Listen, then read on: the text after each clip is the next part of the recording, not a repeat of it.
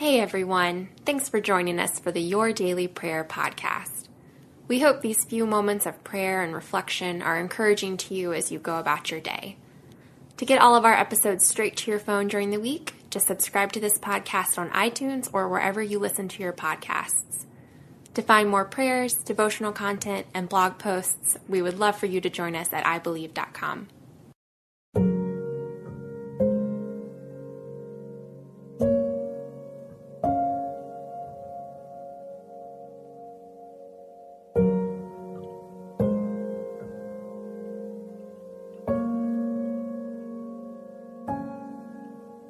A Prayer for Thankfulness When You're Struggling by Wendy Van Eyck.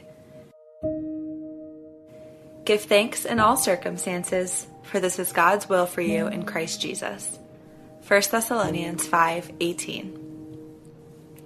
If you're struggling with being thankful for an imperfect life at the moment, here are 5 different ways to practice thankfulness. 1. Toe to head thank you. As a teenager, I heard Mike Pilavachi speak at a Soul Survivor event. I can't remember most of what he said, but one thing stuck with me a prayer of gratitude when you wake up in the morning. I still do this from time to time. Basically, the idea is that as you wake up in the morning, you start at your toes and you thank God for the ability to wiggle them, and then you move up, naming various body parts and why you were thankful for them until you reach your head. I generally find at the end of this prayer, I'm pretty cheerful about the day ahead. 2. Grace. Another way to build gratitude into your life, even when you aren't feeling it, is to say grace before your meal. Don't make this a rote prayer that you learned in kindergarten. Use each meal as an opportunity to thank God for one good thing in your life. If you're really drawing a blank, you can always simply thank Him that you have food for one meal. 3. The Ann Voskamp Method. A few years ago now, Ann Voskamp wrote a beautiful book about how she learned to embrace gratitude through hard things. It's called 1000 Gifts, and if by some chance you haven't read it yet, you should.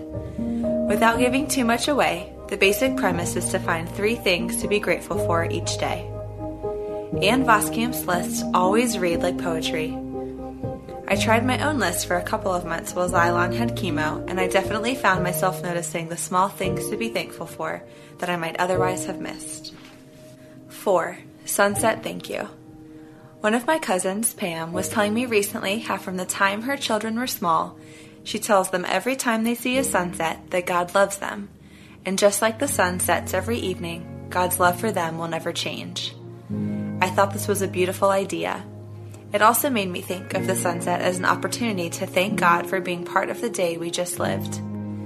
Even if I didn't feel Him there, the sunset reminds me that He was. 5. Last thought at night. Something I try and do each night as I fall asleep is thank God for at least one thing that happened that day. This prayer is usually really sleepy, but it helps me to fall asleep in a good frame of mind and forget all the difficult things that might have happened in the day. Do any of these ideas sound doable to you? Do you think they'd help you get into a cycle of cheerfulness, prayer, gratitude? God, sometimes life gets me down and I find it hard to see things to be thankful for.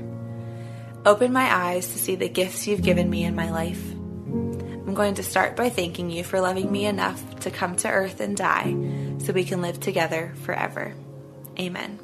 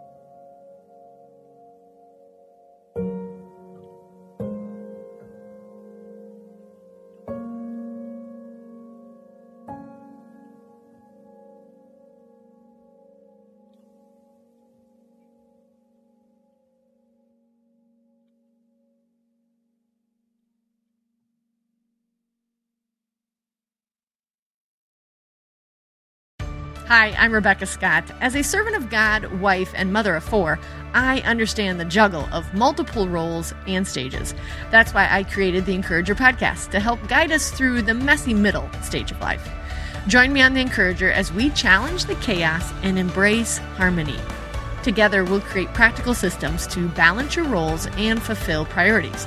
And we will do it while having joy and energy for both home and work life. Tune in for inspiring stories and interviews, actionable tips, and methods to do both home and work life.